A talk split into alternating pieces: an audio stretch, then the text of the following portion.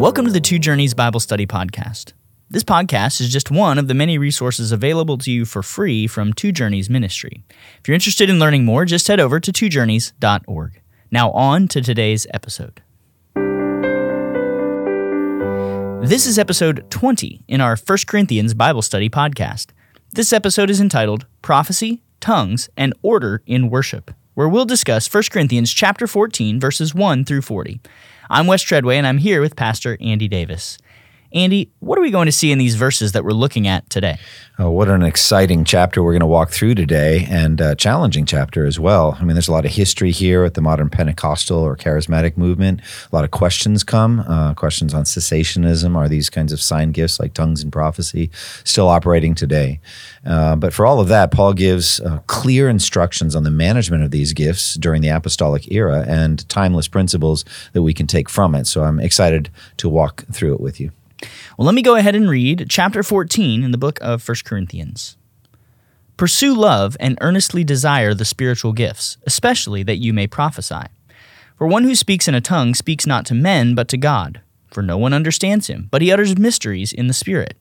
On the other hand, the one who prophesies speaks to people for their upbuilding and encouragement and consolation. The one who speaks in a tongue builds up himself, but the one who prophesies builds up the church. Now, I want you all to speak in tongues, but even more to prophesy.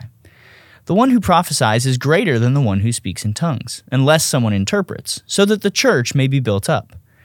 Now, brothers, if I come to you speaking in tongues, how will I benefit you unless I bring you some revelation or knowledge or prophecy or teaching? If even lifeless instruments, such as the flute or the harp, do not give distinct notes, how will anyone know what is played? And if the bugle gives an indistinct sound, who will get ready for battle? So with yourselves, if with your tongue you utter speech that is not intelligible, how will anyone know what is said? For you will be speaking into the air. There are doubtless many different languages in the world, and none is without meaning. But if I do not know the meaning of the language, I will be a foreigner to the speaker, and the speaker a foreigner to me. So with yourselves, since you are eager for manifestations of the Spirit, strive to excel in building up the church. Therefore, one who speaks in a tongue should pray that he may interpret. For if I pray in a tongue, my spirit prays, but my mind is unfruitful. What am I to do? I will pray with my spirit, but I will pray with my mind also. I will sing praise with my spirit, but I will sing with my mind also. Otherwise, if you give thanks with your spirit, how can anyone in the position of an outsider say amen to your thanksgiving when he does not know what you are saying? For you may be giving thanks well enough, but the other person is not being built up. I thank God that I speak in tongues more than all of you. Nevertheless, in church, I would rather speak five words with my mind in order to instruct others than ten thousand words in a tongue. Brothers, do not be children in your thinking. Be infants in evil, but in your thinking be mature. In the law it is written, by people of strange tongues and by the lips of foreigners will I speak to this people. And even then they will not listen to me, says the Lord. Thus tongues are a sign not for believers, but for unbelievers, while prophecy is a sign not for unbelievers, but for believers. If, therefore, the whole church comes together and all speak in tongues, and outsiders or unbelievers enter, will they not say that you are out of your minds? But if all prophesy and an unbeliever or outsider enters, he is convicted by all. He is called to account by all. The secrets of his heart are disclosed, and so, falling on his face, he will worship God and declare that God is really among you. What then, brothers? When you come together, each one has a hymn, a lesson, a revelation, a tongue, or an interpretation. Let all things be done for building up. If any speak in a tongue, let there be only two, or at most three, and each in turn, and let someone interpret. But if there is no one to interpret, let each of them keep silent in church, and speak to himself and to God. Let two or three prophets speak, and let the others weigh what is said. If a revelation is made to another sitting there, let the first be silent. For you can all prophesy one by one, so that all may learn and all be encouraged. And the spirits of prophets are subject to prophets. For God is not a God of confusion, but of peace, as in all the churches of the saints. The women should keep silent in the churches. For they are not permitted to speak, but should be in submission, as the law also says. If there is anything they desire to learn, let them ask their husbands at home. For it is shameful for a woman to speak in church. Or was it from you that the word of God came? Or are you the only ones it has reached? If anyone thinks that he is a prophet or spiritual, he should acknowledge that the things I am writing to you are a command of the Lord. If anyone does not recognize this, he is not recognized. So, my brothers, earnestly desire to prophesy, and do not forbid speaking in tongues, but all things should be done decently and in order." Andy, the first twenty-five verses of this chapter really are aimed at helping us properly understand gifts of tongues and prophecy. Mm-hmm. What role should our desires play in our spiritual gifts, and should we desire to attain gifts that we do not have? Sure. At the beginning, he says eagerly desire uh, spiritual gifts, um, and especially desire prophecy over tongues. He's making a clear case here for clarity. Uh, and prophecy is is a clear word from God, so that's the case he's going to make, and so you should desire it. So the answer is yes. And just because something is a gift from the Lord doesn't mean you shouldn't desire it. Think, for example, of a single man who would like to be married someday. Uh, we're told very clearly that a prudent wife is a gift from the Lord. It's that's a gift from the Lord. Doesn't mean you shouldn't seek her. Um, she'll want to be courted. She'll want to be sought. Okay, so he's going to make some efforts to go after it. And so those are not mutually exclusive. Just because God gives the gift doesn't mean you shouldn't seek it. And so, and I think he openly commands to seek greater gifts.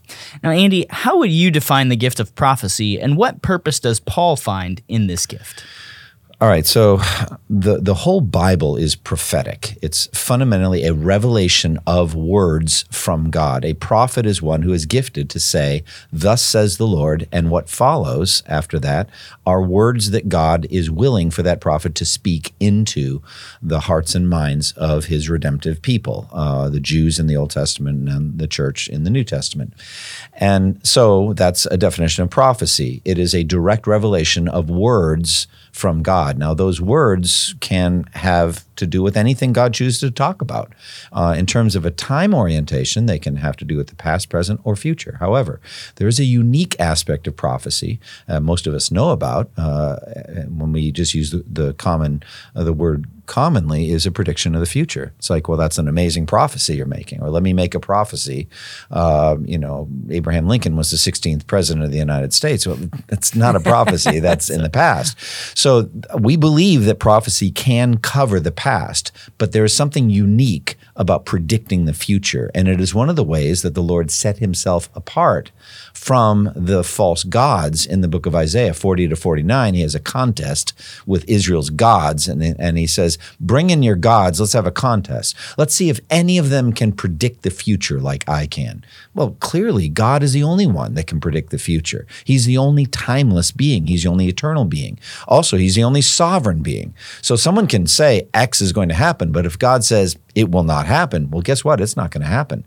And so that's that's ultimately with the distinctiveness of prophecy, is the ability to predict the future. However, not all prophecies Uh, have to do with the future. Some could be addressing an immediate circumstance that needs to be addressed. And God does that frequently in the Old Testament prophets. So the New Testament had prophets. They were both men and women, and they would directly speak the word of God. They would speak, and uh, the word would come. The New Testament, all of the words of the New Testament that are written down are prophecies, all of them, not necessarily about the future, but all of them are "thus says the Lord," and so the prophets would write.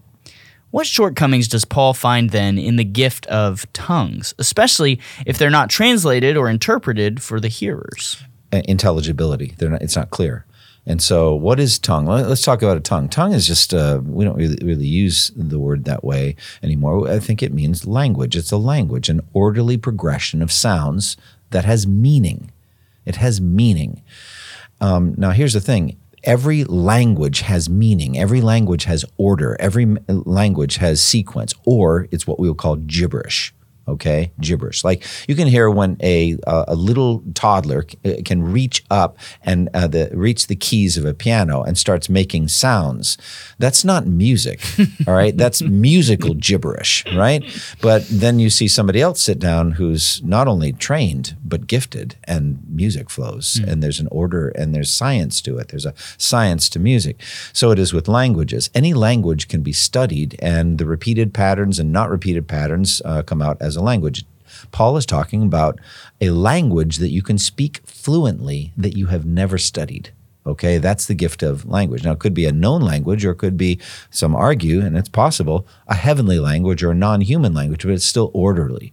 So that's what tongues is. Now, if tongues are spoken, but there is no translation, what's called interpretation, then it's it's it's not clear. It's it's not a clear communication, and that's a problem. So he didn't want tongues being used in public worship without a translator saying what was meant.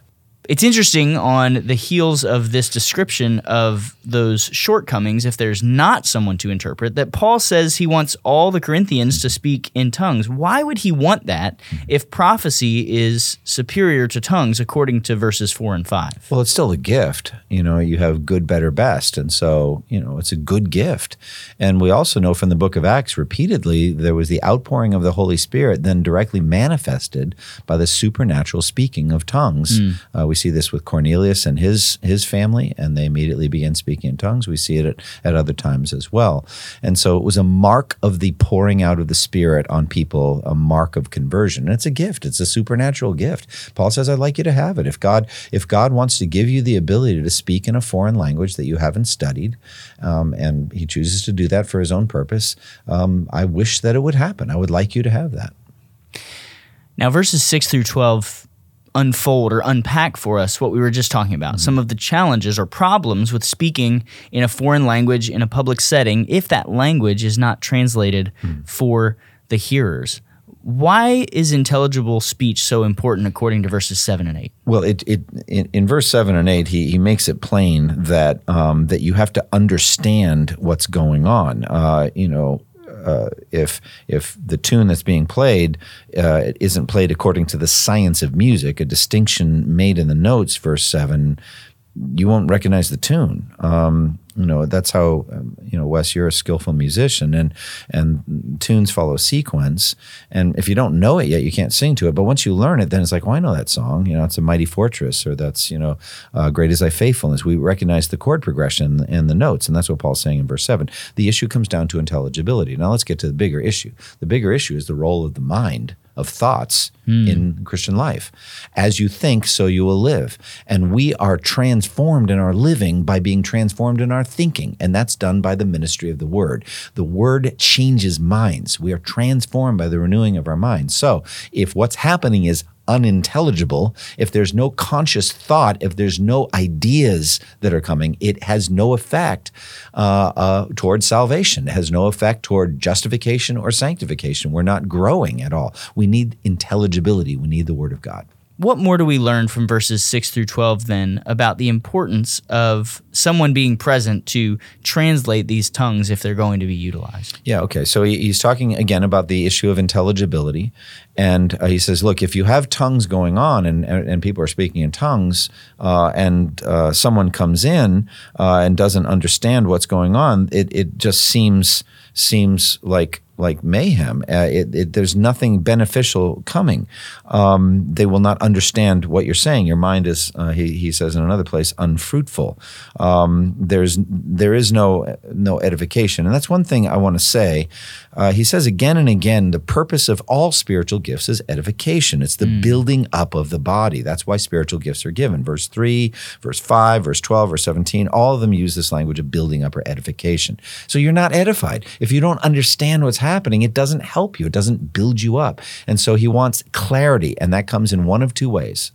Either tongues are used and immediately translated or interpreted, then benefit comes, or prophecies are given right in that self-same language in the vernacular, and they know right away what's being said. Mm. And at one point he says, if, if the, their hearts are laid open and bare, and they and they fall down and say, God is in this place. So we want that clear ministry because, again, of the importance of the mind, the importance of thinking. We have to understand the gospel in order to believe it.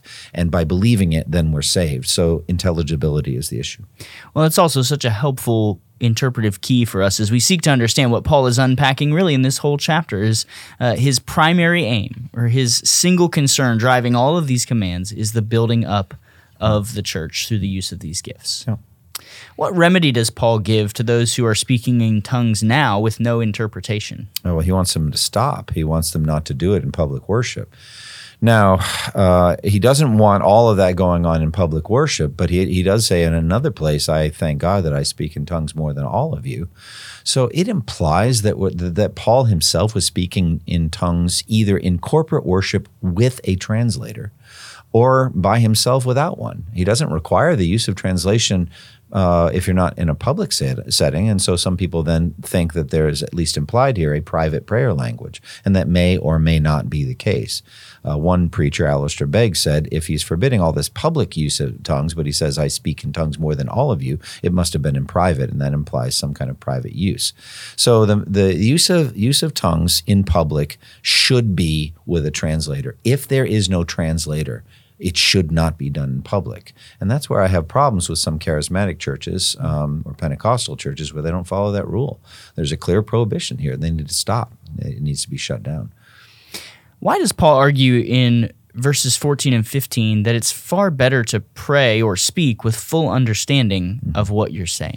Well, again, it goes it goes to the issue of of the mind. We believe, as you think, so you will you will live. Um, uh, everyone who calls on the name of the Lord will be saved. But how can they call on one they have not believed in? And how can they believe in someone of whom they have never heard? All right, stop right there. Heard? Heard in a language they understand? Hmm. Yeah, it's it's implied there. You tell me about Jesus. Tell me who he is, that he was born of the Virgin Mary, that he lived a sinless life, that he did this miracle or that miracle, or he walked on water, stilled the storm, or that he he preached the Sermon on the Mount. Really, what did he say? And then you say some of it. He taught parables. What's a parable? You give him an example. All right, well, guess what? This is all information. He's learning about Jesus. There's a basic biography of Jesus being communicated intelligently, mm-hmm. intelligibly. Mm-hmm. How can they preach unless, how can how can someone hear unless someone preaches it intelligibly? And so therefore, all over the world, the Lord has had to send out missionaries who have settled into communities, have learned the heart language of the people, and then been able to speak in that heart language intelligible messages. So behind all of this is the transformation of the life by the changing of the mind. We're transformed by the renewing of our minds, and that happens by the ministry of the Word of God. I love that. And verses sixteen and seventeen really uh, turn uh, to show us Paul's concern for the one who's hearing. What does Paul say about others who hear one speak in a tongue without understanding what he's saying? Well, we want to be able to agree. He says, amen. If somebody says something, and and I'm like, I'm I'm on board with that. Amen. Amen to that. Now, we're not a church that calls out amen. All right. I, I don't mind it. I like it, actually, as I'm preaching. But you can tell from nonverbals, at least, and sometimes, and recently I've not been preaching, I'm on a study leave, and, I, and I'm in the congregation, and I can hear. There's, it's like the congregation's a living thing. Mm. And when the preacher says something that that hits them in a new way, you hear different sounds. There's different breathing. There is an, an assent to what's being said. Paul says they openly say, amen. Hmm. They say, all right, I understand what you're saying, and I agree. I stand with that. I'm, I'm wholeheartedly concurring. Well, I can't do that if I don't know what you're talking about. So, um, and I've been in that setting. I've been all over the world. I've been in corporate settings, uh, in China, a good example, uh, where I didn't understand a word. And honestly, like Paul says here in First Corinthians fourteen, my mind was unfruitful. Hmm. I was looking around at the setting. I was looking at the windows. I was looking at what kind of light fixtures they had. But whatever in the, in the world they were talking about meant nothing to me. Mm. And there would be some mo- moving moments in which the Chinese Christians were were were clearly moved and then we were calling out or whatever. Passed me by. I had no idea what was going on because my mind was unfruitful. It was unintelligible to me. Paul's talking about that exact experience here. And Paul continues that same argument through verse eighteen into verse nineteen. How does Paul use his experience with both tongues and prophecy to drive home his point here? Yeah, he says, first of all, I thank God that I speak in tongues more than all of you. So, you know, Paul Paul had an interesting side to him. You know, he he let's be honest, he boasts, all right? He does a lot of that from time to time, but he deals with it. Sometimes he says, look, I had to do it. I had to say I suffered more than anyone, or I worked harder than all of them, mm. you know, this kind of thing. But here he says, I thank God that I speak in tongues more than all of you. It's like, I don't know how he knows that, but he's a prophet. He's an apostle. He knows that thing. So what we get from that is Paul did the gift of tongues. He did speak in tongues, and he was grateful for it. He thanked God for it. He considered it a gift, but he would rather, he says, speak five intelligible words, like, I don't know, Christ is risen is three. Jesus Christ rose from the dead. I don't know how many words that is. Anyway, the point is, I want to communicate actual doctrines. I'd rather speak a few intelligible words than ten thousand unintelligible words. It'd be of no value. You can multiply one hundred million unintelligible words. Words only have meaning, uh, or words only have, have value or impact if the meaning comes uh, comes across. Now, verses twenty through twenty-five uh, help us see a different facet of why Paul is so concerned about their use of this gift. What new point does Paul make about tongues in verses twenty through twenty-five? Well, he says here that tongues are a sign for unbelievers. Prophecy is for believers to edify and build them up. It's an interesting statement. Um, how are tongues a sign for unbelievers? Well, you have to understand the quote that he gives us from the book of Isaiah, through men of strange tongues and through the lips of foreigners, I will speak to this people, uh, et cetera. That's Isaiah twenty-eight, uh, eleven and twelve. If you read the context there in Isaiah twenty-eight, Paul is is uh, criticizing the Jewish leaders that were mocking Isaiah. Uh, uh, sorry, Isaiah, I should have said Isaiah. Isaiah the prophet was criticizing the leaders who were mocking his clear uh, proclamation of biblical truths, Uh, prophetic truths, as though it was baby talk. Hmm. He was saying, who does he think he's instructing? Like children just weaned from the breast? For he's saying do and do, rule and rule, little here, little there, kav la kav, sav la sav. It's the Hebrew. It's like baby talk. And he's like, fine, fine. I have sent my prophet, Isaiah. He is speaking to you in clear Hebrew. He is giving you clear biblical instruction. But if you don't listen to him, I'm going to speak to you through a foreign tongue. I'm going to bring men whose language you will not understand. And then the word of God to you will be like that. It'll be like kav la kav, sav la sav, blah, blah, blah, blah, blah, blah, blah, gibberish. But it isn't. It's going to be Babylonian or Chaldean. It's going to be Assyrian. Mm.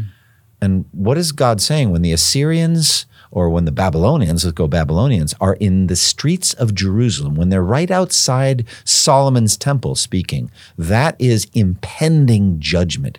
They're there because God sent foreigners to speak their foreign language in the holy city. Mm. And why? Because of their wickedness, their sin. He's going to bring judgment. It's the very thing he predicted in Deuteronomy. He said, you're going to come in, you're going to you're going to go after the sins of the Canaanites, and then I'm going to have to bring other people of strange tongues to come and speak their language in your cities. And the language will be ultimately one of judgment. So Paul's picking up on that, and he's saying basically this inbreaking of the Holy Spirit, this Pentecostal age, is a warning to the entire human race of a far greater judgment than the Jews ever experienced, the end of the world and mm. judgment day to come.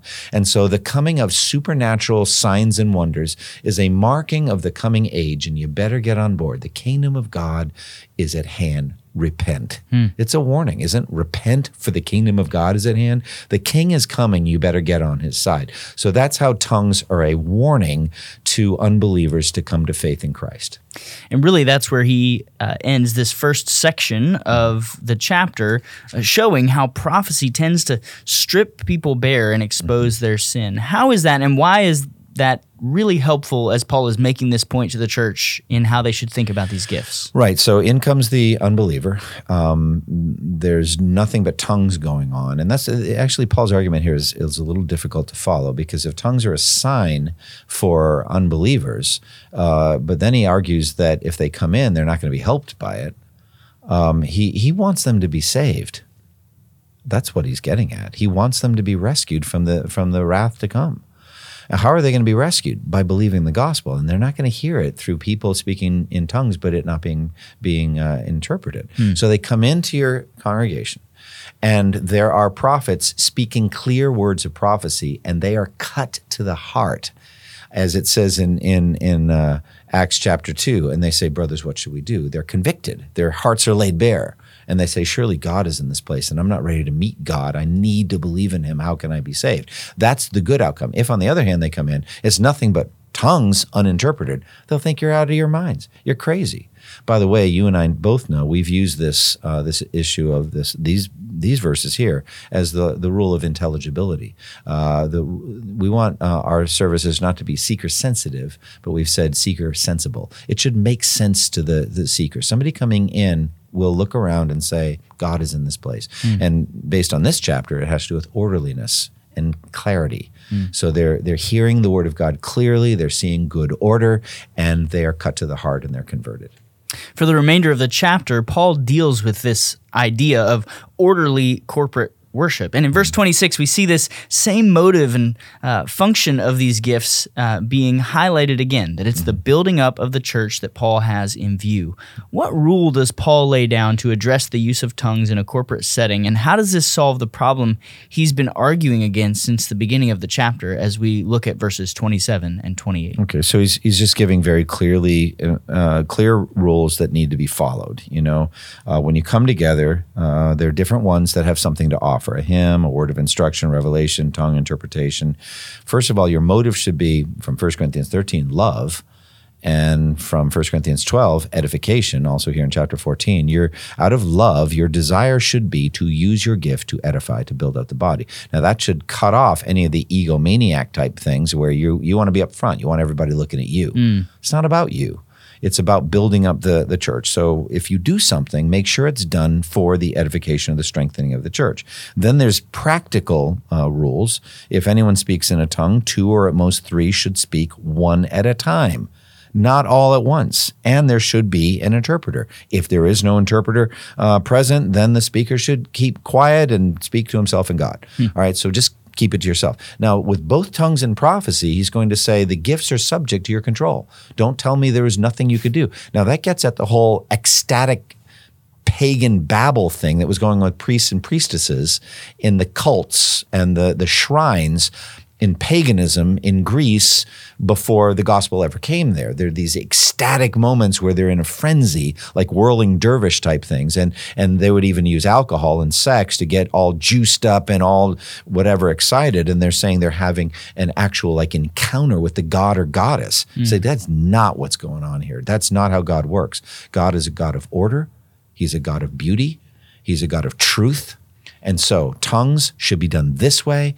Prophecy should be done this way. Everything done decently and in good order. That's what he's getting at here. And verse twenty-nine is where he gives a similar instruction regarding mm-hmm. prophecy. So yeah. twenty-seven and twenty-eight deals with tongues. Yeah. twenty-nine then, let two or three prophets speak and yeah. let the others weigh what is said. Again, sure. The idea being that things would be done orderly and yeah. in a way that, like you said, is intelligible. It's yeah. understandable yeah. by those who are I present. Mean, let's be honest. If two people are speaking at the same time, you can't follow it. You know, somebody has to be quiet, and then there's order. And so he even gives order that somebody, one of the prophets is speaking, and a, and a prophecy comes to the other. Then he should wait until it's the right time, and then the, the one should stop and say, you go ahead, brother, uh, et cetera. And so they're going to do these uh, the um, the gift of prophecy and, and do it in an orderly way, because there's no point in two prophets speaking at the same time. And again, you can't say, I couldn't help myself. The spirit of the prophets is subject to the control of the prophets. So the Holy Spirit is the third person of the Trinity, but he'll wait for you, hmm. and and he'll wait for you for the right time. He knows not to interrupt. So so there's just some good manners here. How do those verses that you've just been referencing, verses thirty through thirty-two mm-hmm. there, help to keep order in public worship? And what do verses thirty-three and forty teach us about God in relation to public worship? Okay, so to answer the second question first, God is a God of of of order, not of disorder, but of peace. God is a very orderly being. Mm. I remember I was talking to my kids, we homeschool our kids, and we're talking about math, and one of my kids was just not a big fan of math. And I was just trying to explain how orderly the universe is. And um, on my uh, my desk in my office is not a desk, but actually a table, on the, and on top of the table is a big sheet of glass. And I tried to explain, it was um, it was my, my daughter, I was trying to explain to my daughter, I said, I can't even give you a sense of the silicon dioxide, uh, the, the, uh, the molecules that make up this glass, and how if you were within the matrix of this glass structure, you would look as far as your little microscopic eye could see, and there'd be glass molecules in an orderly, perfect matrix in every direction. Hmm. That's the material that we have right in front of us here. And the whole world is like that. God is a God of order. And he also wants humans to order with each other. That's why parents teach their children good manners. That's why we don't interrupt. That's why we use table manners when we eat. There's an orderliness to things. God is not a God of disorder, but of peace. There's an orderliness that comes to that. Sin is very disorderly. Sin is destructive. Mm-hmm. And we want to see order. Everything, you know, again, Ephesians two ten, God in Christ is bringing all things together and in under one head and making them one in Christ. There's an orderliness to everything. What restriction does Paul then place on women in verses thirty-four and thirty-five? And how does Paul seek to humble the proud congregation or individual in verses thirty-six through thirty-eight? Right. So the women, uh, this is one of the two really controversial women's passages in First Corinthians eleven. Um, the other being First Corinthians eleven, uh, or in First Corinthians, First Corinthians eleven and fourteen. In eleven, it's about head coverings. And it says, I want you to know the head of every man is woman, the head of uh, Christ is, the head of every man is Christ, the head of uh, uh, woman is man, the head of Christ is God, and all that. And so uh, headship, order. Um, and the order, it works in uh, biblically in um, both in the home and in the church. So men are to lead, husbands are to lead at home. They're to lead their wives. The husband is the head of the wife, as Christ is the head of the church, Ephesians five. And then uh, men are to lead in the local church. Um, he says in First Timothy two, I do not permit a woman to teach or have authority over a man. She must be silent. Why? For Adam was formed first, then Eve. There's an order to things. Now, what we need to understand is this order does not in any way imply inferiority. Mm. He does not say men are superior to women, but there is an orderliness to it. And that order is essential um, for the local church to communicate.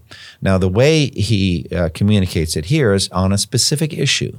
Um, the I think the head coverings is a is a timeless principle of male leadership in the local church, displayed in a temporary um, pattern of, of a certain kerchief or head covering that was done in a certain way. So the timeless pattern is male leadership. The temporary pattern is the actual physical head covering. That's how what we argued in First Corinthians eleven.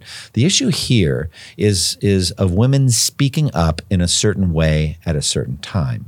It isn't an absolute women speaking in churches. It's, it's, that, it's not that. I think there are implications that women prophets were prophesying and that women were praying in the church. I had the feeling they were together all day. And I think people would bring different things at different times. We have a very tightly timed ninety-minute thing. I think they, they were together. I, w- I went overseas to Africa, and mm. I, I spent I spent the day, Sunday, at church. And so you could imagine women aren't silent the whole time. That's just not what's going on. However, in this case, the prophecy comes forth as I defined it, thus says the Lord. A prophet, both men and women were prophets, would speak, but then the other prophets would weigh carefully what was said. What was the weighing? They had to be sure, as it says in Romans twelve six, I think it is, if your gift is prophe- prophecy, you should do it by the analogia or the analogy of faith. In other words, it should fit into what we know is the Word of God. Keep in mind, the New Testament was didn't exist; it hadn't been hadn't been codified yet. It was developing. Paul hadn't written some of the epistles yet, um, and so you had to be able to evaluate, to weigh whether this new word from God was valid or not. Did it fit in or not? First John four one says, brothers, do not believe every spirit, but test the spirits to see if they're from God.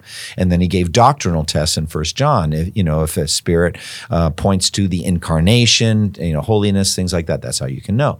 Same thing here.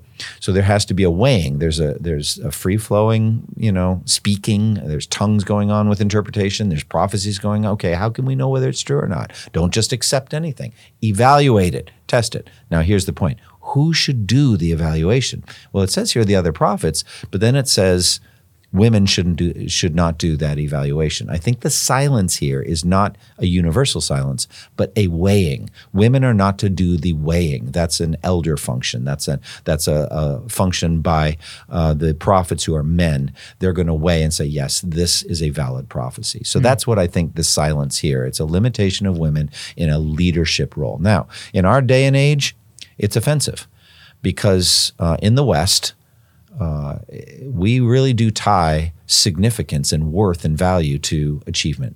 We tie it to what you are able to do or allowed to do.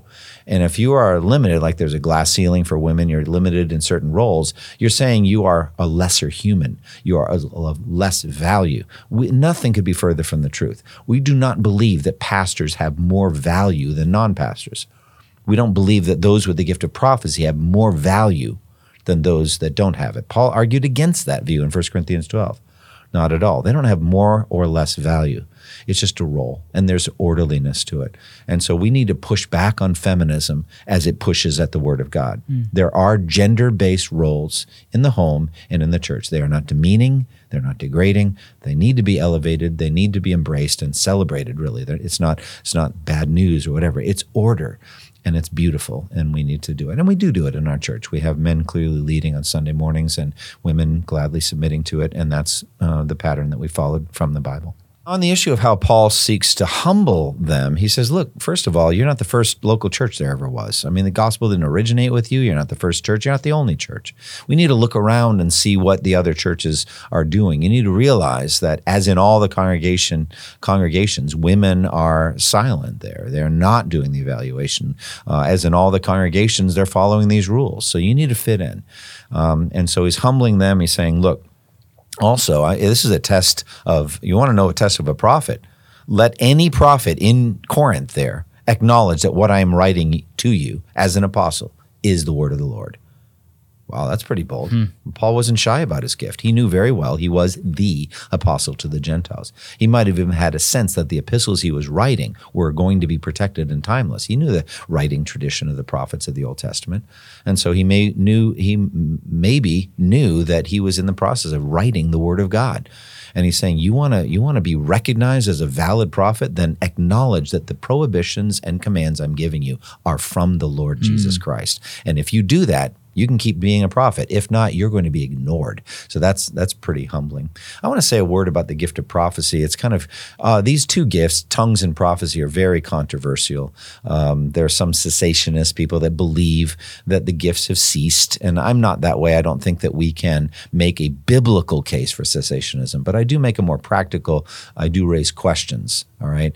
I think it's valid to say, what is going on in all the other churches? Let's look around. What's gone on in church history? I think it's valid to look at that, not just at the scripture. Um, because the scripture, the gifts were going right to the end of the uh, apostolic age. And so we don't have cessationism in the Bible. So with tongues, I would say this, it needs to be proven to not be gibberish. If it's just repetition of seven or eight syllables in, in reversing order, that's not a language. I've heard languages I don't understand, but I know they're languages. Mm. You can just tell. The breadth of the different sounds you're hearing, the, the fluidity, whatever you're hearing, a language you don't understand, but it's a language. All right, so it's got to be a language. All right, and beyond that, it needs to be interpreted or cannot be used publicly. All right. Furthermore, I would say about tongues, it should never be stated that if you do not speak in tongues, you're not a Christian. Paul implied when he said, do all speak in tongues? We don't all speak in tongues. So he means all Christians, not all Christians speak in tongues. So that's, set that aside. That's the, some versions of Pentecostalism taught that. That's false. Now let's get to prophecy. Uh, prophecy also is part of the controversial, those controversial gifts. Um, Sovereign Grace churches, others have open mics and prophets come and speak. I think it's reasonable to, to urge that prophets um, be able to predict the future at least once, to validate their gift. If they cannot predict the future, I don't know how I can know that they are a prophet and not just a reader of the Bible, all right? I'm a preacher. I read the scriptures. I can make I can make true spiritual pronouncements based on the scripture that I know are true, but that doesn't make me a prophet. It makes me a teacher preacher, all right? If I say, I think that God wants husbands to love their wives as Christ loved the church, I'm just reading Ephesians five. I'm preaching Ephesians five. Uh, but if I'm claiming to be a prophet and I'm saying, men of F B C Durham, God is saying to you, you are uniquely not loving your wives. This is a unique problem to you. Similar to what Jesus said to the church at Ephesus, you have forsaken your first love. Mm. I don't know that that's true of this or that or the other local church. A prophet could know that. But if I'm not proven as a prophet, how do I have the right to say that to the church? Predict the future in a way that can be measured. like when Agabus predicted the famine that would come on the entire Roman world. Hey, that can be proven. You do that, I'll know that you, like Agabus, are a prophet. I think that's a valid test of prophecy for the twenty-first century. Well, there's much for us to consider in these forty verses of chapter fourteen in the book of First Corinthians. Any final thoughts for us today, Andy? Yeah, I think uh, the bottom line here is the centrality, the importance of the clear word of God done in such a powerful way that people are cut to the heart and fall down and say, surely God is in this place. Hmm. I hope to preach in that way. I hope, Wes, I know that you hope to lead songs and lead worship in that way, that people have a sense of an encounter mm. with the infinite living God, and that be done in a in a beautiful, orderly, clear way, uh, and that outsiders would come and feel that and be impacted by that and fall down in our midst and be saved. That's what I yearn for, and also for all of you that are hearing that that would happen in your churches as well. Well, this has been episode twenty in our First Corinthians Bible Study Podcast. We want to invite you to join us next time for episode twenty-one, entitled Raised from the Dead in Accordance with the Scriptures, where we'll discuss First Corinthians chapter fifteen, verses one through nineteen. Thank you for listening to the Two Journeys Podcast, and may the grace of our Lord Jesus Christ be with you all. Thank you for listening to this resource from two journeys dot org. Feel free to use and share this content to spread the knowledge of God and build His kingdom. Only we ask that you do so for non-commercial purposes and in accordance with the copyright policy found at two journeys dot org. Two Journeys exists to help Christians make progress in the two journeys of the Christian life, the internal journey of sanctification and the external journey of gospel advancement. We do this by exporting biblical teaching for the good of Christ's church and for the glory of God.